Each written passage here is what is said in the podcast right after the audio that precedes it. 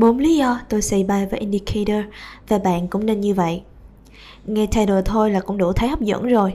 Và sau đây, không làm mất thời gian của các bạn nữa, đây chính là chia sẻ trên trang web Daily Price Action của tác giả Justin Bennett, một chuyên gia về Price Action, giao dịch từ năm 2012. Và chúng ta cùng bắt đầu ngay vào phần nội dung chính của video nhé.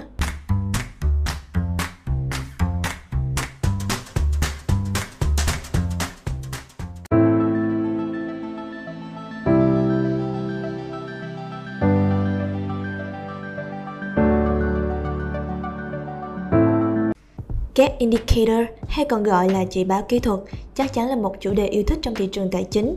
Chúng có thể là một đường trung bình động đơn giản cho đến một loại các thuật toán phức tạp. Bất kể bạn có giao dịch cổ phiếu, forex, hàng hóa hay bất kỳ thị trường nào khác thì indicator sẽ luôn là tâm điểm của sự chú ý. Vậy nó có hữu ích hay không? Vâng, đó lại là một vấn đề hoàn toàn khác. Trong tất cả các thị trường tài chính, Forex thường được cho là nơi bị lạm dụng các chỉ báo kỹ thuật quá mức các ngôn ngữ độc quyền như MQL của MetaTrader để giúp người mới sử dụng dễ dàng thiết kế mọi thứ theo ý thích của họ.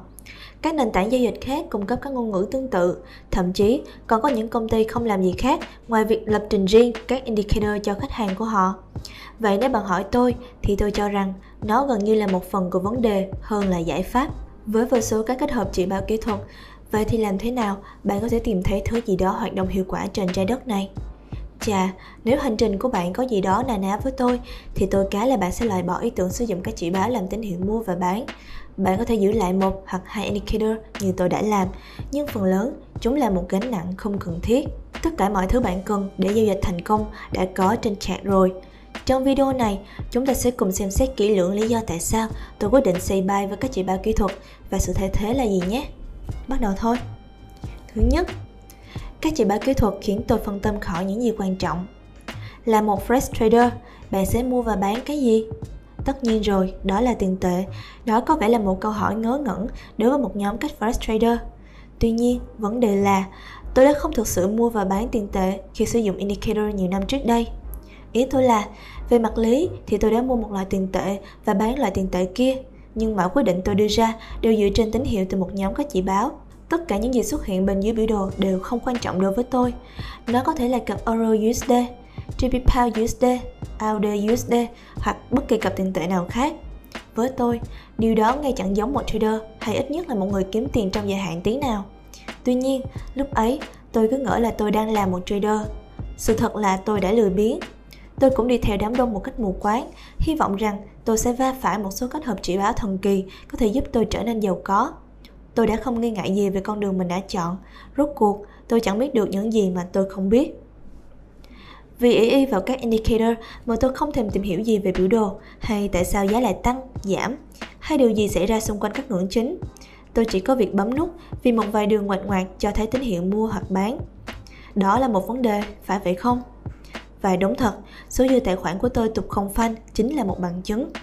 Hôm nay ngẫm lại, tôi mới ngạc nhiên làm sao. Tin tôi đi, Tôi đã đốt cháy giam ba tài khoản từ năm 2007 đến năm 2010 để có được vị trí như ngày hôm nay. Đừng hiểu sai ý của tôi. Tôi không nói là tất cả các chỉ báo là xấu hay những ai sử dụng chúng là sai trái nhé. Ngay cả tôi cũng sử dụng đến hai đường trung bình động MA cơ mà. Nhưng nếu chỉ dựa dẫm vào indicator mà không học cách đọc hành động giá thì quả là một sai lầm. Đó chỉ là ý kiến cá nhân của tôi. Nhưng với kinh nghiệm giao dịch từ năm 2002 thì tôi có thể nói với bạn rằng không có chỉ báo nào tốt hơn hành động giá thô đâu nếu có mối quan hệ trực tiếp với những người tham gia trên thị trường và là nhóm chỉ báo ít tục hậu nhất. Thứ hai, các chỉ báo kỹ thuật phụ thuộc vào từng điều kiện cụ thể. Nếu đã bước chân vào thế giới phân tích kỹ thuật thì chắc bạn không còn quá là lẫm với những lời ra bán robot giao dịch Forex hay EA hay Indicator. Và điều khiến người ta tò mò là tất cả chúng đều có một điểm chung, đó là win rate rất cao.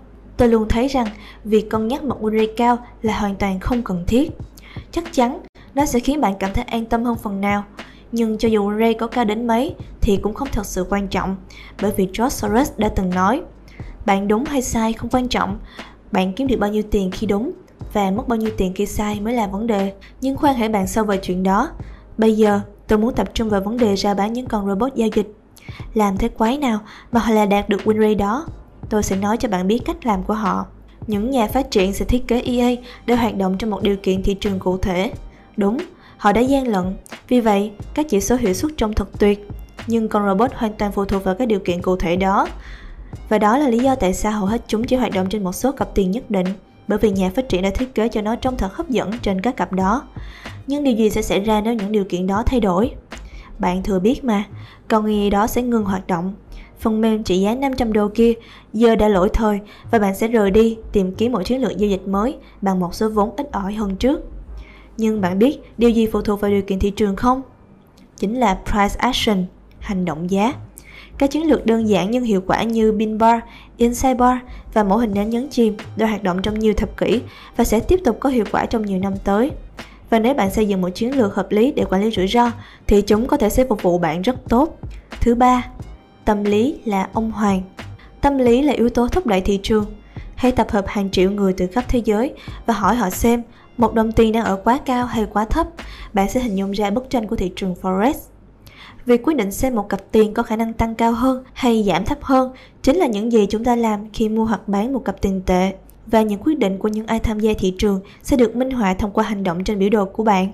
Ai cũng có thể thấy các ngưỡng kháng cự hỗ trợ giống nhau và ai cũng có thể sử dụng chúng. Nhưng kết hợp các indicator thì khác. Cho tôi hỏi bạn một xíu. Có bao nhiêu chỉ báo tất thảy? 500, 1.000 hay 5.000? Có lẽ sẽ không có con số cuối cùng cho bạn và đó là vấn đề các chỉ báo đang cho bạn biết một điều mà các trader tiếp theo thấy hoàn toàn khác. Mỗi chỉ báo chỉ phát huy công dụng trong điều kiện sở trường của nó, còn price action thì không quan tâm lắm. Các ngưỡng hỗ trợ kháng cự tâm lý sẽ luôn kể câu chuyện thật sự đằng sau. Và lý do cuối cùng để tôi quyết định C3 với các indicator đó là các chỉ báo kỹ thuật phức tạp hóa một quy trình đơn giản. Kiếm lợi nhuận ổn định trên thị trường Forex không quá phức tạp, nhưng hầu hết các trader đều muốn phức tạp hóa mọi thứ lên. Hãy nhìn vào cách mà MetaTrader, nền tảng giao dịch Forex phổ biến nhất, bắt đầu hành trình của các trader.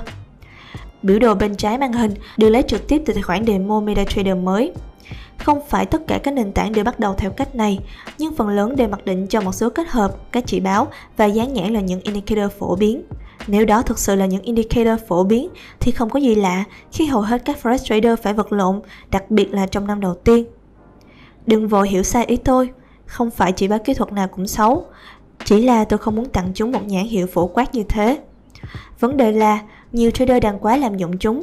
Họ thêm 4 hoặc 5 chỉ báo vào chart của mình, theo dõi qua các điều kiện giao cắt hoặc quá bán hoặc quá mua rồi thực hiện giao dịch.